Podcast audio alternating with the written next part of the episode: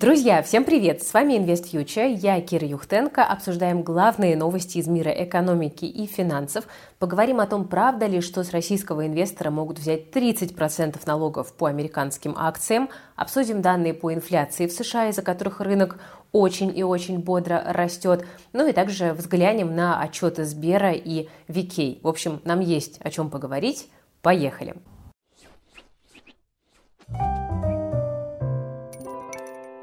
С вашего позволения начну я со странных и неоднозначных цитат, которые нам сегодня давали российские финансовые власти и топы. Ну вот, например, видим ли мы какие-то признаки конца кризиса? Э, я сказал, что не видно по очень простой причине. Конец приходит незаметно и, как правило, сзади. Это заявил не кто-нибудь, а Герман Оскарович Греф.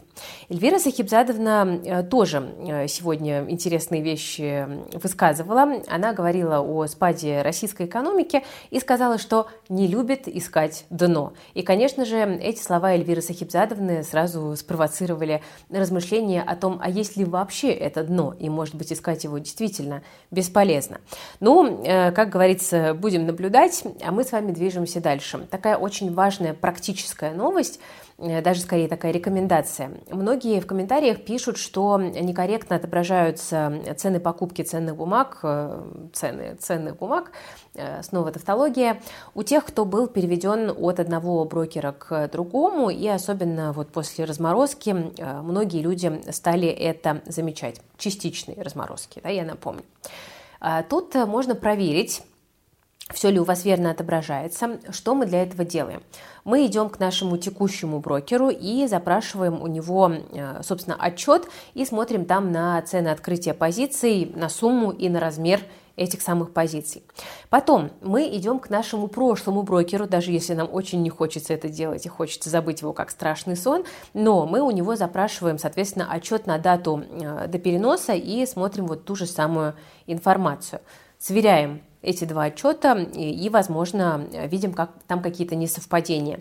Если они есть, то мы, соответственно, обращаемся к новому брокеру, прикладываем отчет от брокера старого и просим данные э, скорректировать. И, соответственно, по позициям, которые были уже проданы, где данные указаны неверно, э, просим пересчитать налог. По идее, э, должно сработать. Если кто-то вот с такими ситуациями сталкивался, вы обязательно, пожалуйста, расскажите в комментариях.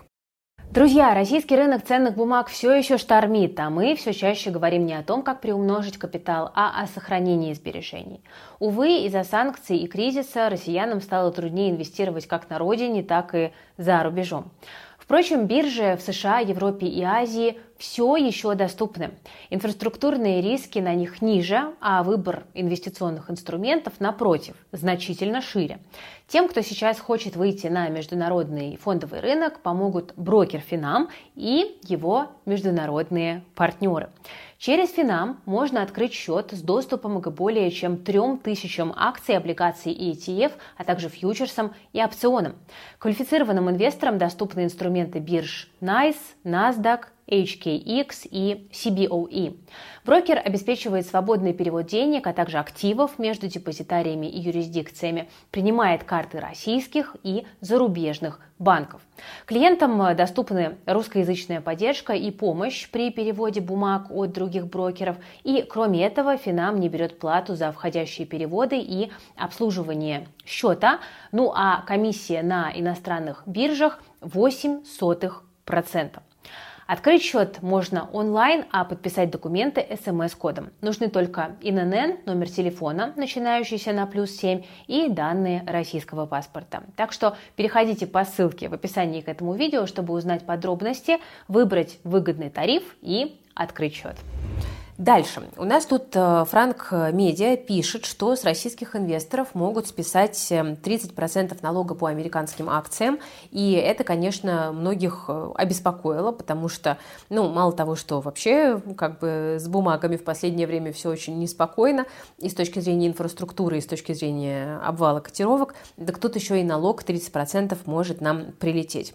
Но давайте разберемся. Значит, у нас вводные данные такие – IRS отозвала GIIN у некоторых российских банков, и теперь они испытывают трудности с соблюдением FATCA, ну или FATCA, как ее называют. Давайте попробуем перевести это на русский. Значит, IRS – это у нас налоговое ведомство США, такое фактически ФНС. ФАТКА – это закон, при помощи которого налоговая США ловит американцев, которые не задекларировали свои иностранные доходы. И, соответственно, все иностранные банки, там все финансовые организации, если они хотят э, вести легальную деятельность в США, должны э, передавать IRS информацию о счетах своих американских клиентов. И э, российская организация, которая решила сотрудничать с американской налоговой, заносится в реестр и получает там свой уникальный номер, это как раз GIIN. А, и запись в этом реестре фактически подтверждает, что иностранная организация благонадежна, и, а, значит, вот как бы у нее все по соблюдению ФАТКа идет достаточно э, гладко и прозрачно. Можно ли не соблюдать? Нет, не соблюдать нельзя. За это положен штраф в размере 30% с любого дохода, который получен в США и вывезен за рубеж. Например, в Россию, да, соответственно. То есть доходы от купли-продажи американских бумаг и дивиденды, которые были по ним получены, которые российский банк решит вывести в Россию, теоретически можно будет дополнительно обложить штрафом в 30%. Но тут очень важный момент. Значит, кого из реестра исключили? Из реестра исключили те банки, которые попали под блокирующие санкции э, США. Да, это вот те, кто Э, попали в так называемый SDN-лист э, страшный. Но фактически вот те, кто э, под блокирующие санкции попали, они еще в начале года перевели активы своих клиентов иностранные да, к другим брокерам. И, соответственно, больше они торговлей иностранными бумагами не занимаются. Они просто как бы не могут этого делать в новых реалиях. И что касается остальных брокеров, с ними все нормально, и они по-прежнему в реестре. По крайней мере, это данные Франк Арджи.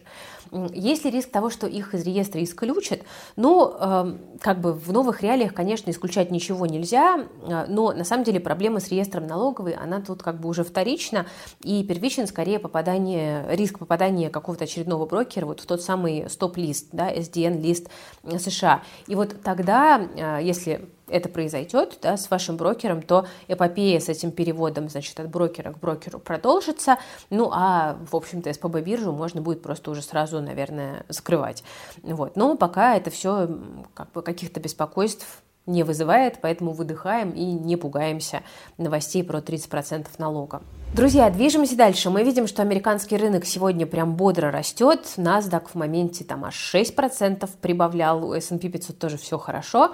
И это связано с тем, что в США вышли данные по инфляции, и она, вы не поверите, но взяла и упала. Значит, инфляция в США упала до уровня 7,7%, а, было 8,2%, прогноз был 7,9%. Факт 7,7, то есть лучше прогнозов, э, рост цен замедляется. Базовый индекс потребительских цен 6,3 тоже э, ниже прогноза. Э, месячная инфляция в США 0,4%, прогноз 0,6%. То есть, ну, прям по всем фронтам фактически позитив. И это позитив для фондового рынка, который он и отыгрывает. Почему? Потому что, когда рынок видит, что снижается инфляция, он предполагает, что Федрезерв не будет уже так активно повышать ставки на ближайших заседаниях заседаниях, и, соответственно, будут деньги для роста у рынка. И вот мы видим, что ну, моментально на эту статистику американский рынок э, отреагировал. Э, ну, тут можно порассуждать о том, найдено ли дно, да, вот то самое, которое не любит искать Эльвира Сахибзадовна, но э, пока говорить, честно говоря, о каком-то развороте уверенном к бычьему рынку преждевременно, потому что даже если Фед будет повышать ставки там, медленнее, он все равно продолжит их повышать. И, соответственно, пока все-таки кажется, что рынку еще есть чего в этом смысле опасаться. Пока избегаем преждевременного оптимизма, э, это всего лишь разовые хорошие данные по инфляции, и не факт, что в следующем месяце, допустим, ближе к Новому году цены не будут снова разгоняться. Друзья, сейчас с вами разберем отчеты ВКонтакте и Сбера. Там много интересного, но сначала небольшой анонс от нашей команды. Дело в том, что за окном погода портится, и многие думают, где бы перезимовать. Кажется, что вот э, со всеми происходящими событиями стало уже очень дорого ехать в теплые страны, но на самом деле есть лазейки, как сделать это дешево, и наша команда без границ их знает. Мы 11 ноября в 17.00 по Москве проведем э, вебинар о том, как провести зиму зиму на Бали и сделать это с минимальным бюджетом, э, например, имея 100 тысяч рублей в кармане. То есть теоретически можно сдать, допустим, квартиру э, в Москве и на эти деньги прекрасно проводить время. Это все еще возможно, хочу подчеркнуть. Э, на эфире 11 ноября мы поговорим о том, как остаться на Бали на полгода, как арендовать жилье и при этом не переплачивать, несмотря на текущий хайп, ну и какие документы нужно оформить и как рассчитать бюджет своего путешествия. И, конечно, ответим на вопросы о том, как иностранцам живется на острове Бали. Участие в вебинаре платное, но оно стоит всего лишь 490 рублей. Это такая символическая плата за то, что наша команда собрала, агрегировала огромное количество информации, и вы получите ее в сжатой и удобной форме.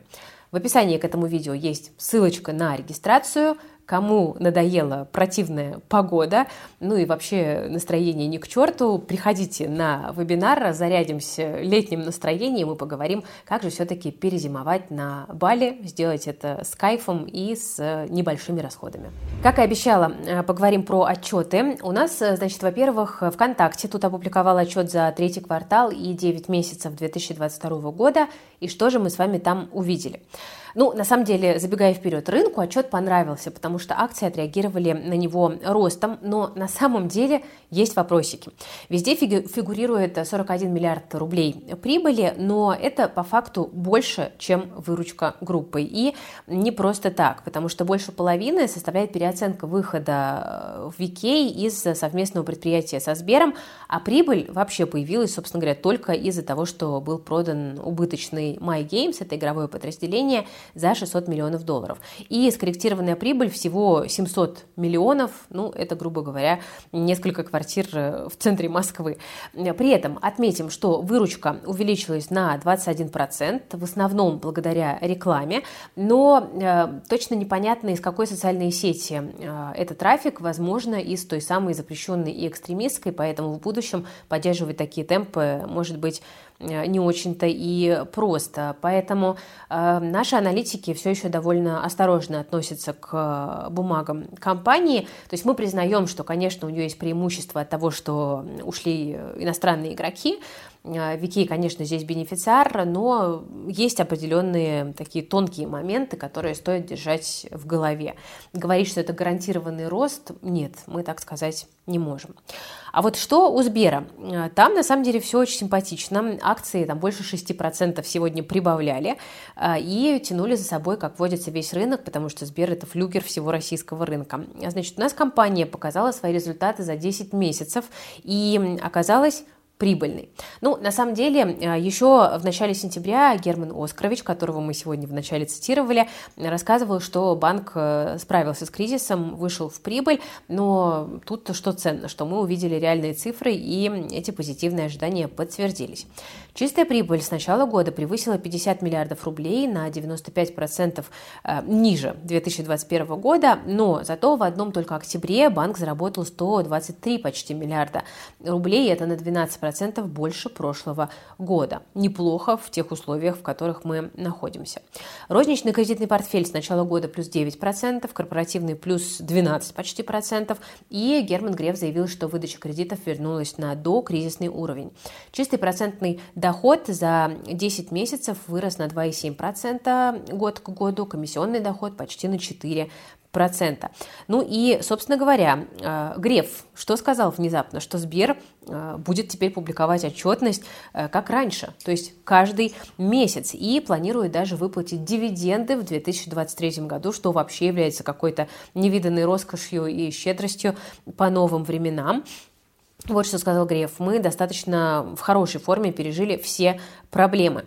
А, ну и если в 2023 году каждый месяц Сбер будет получать столько же, сколько и в октябре, то э, дивдоходность может составить 24%, ну, почти «Газпром», я вам скажу. Так что достаточно оптимистично. И если, знаете, покупать «Газпром» в ожидании дивидендов кажется немножко небезопасно, потому что есть вопросы по следующему году, как он справится, то у Сбера в этом смысле кажется, что перспективы более прозрачные, потому что он ориентирован все-таки на внутренний рынок и меньше здесь э, зависит от э, решений э, западных стран. Так что, в общем, Сберу и Герману Оскаровичу ставим плюсик и переходим к следующей новости.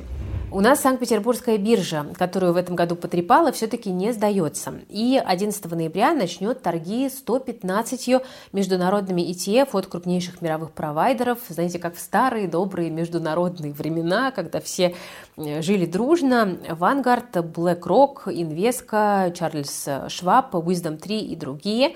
И теперь они будут доступны российским инвесторам, самым отчаянным и смелым, правда, только квалифицированным инвесторам а, Значит, там 103 фонда у нас в списке.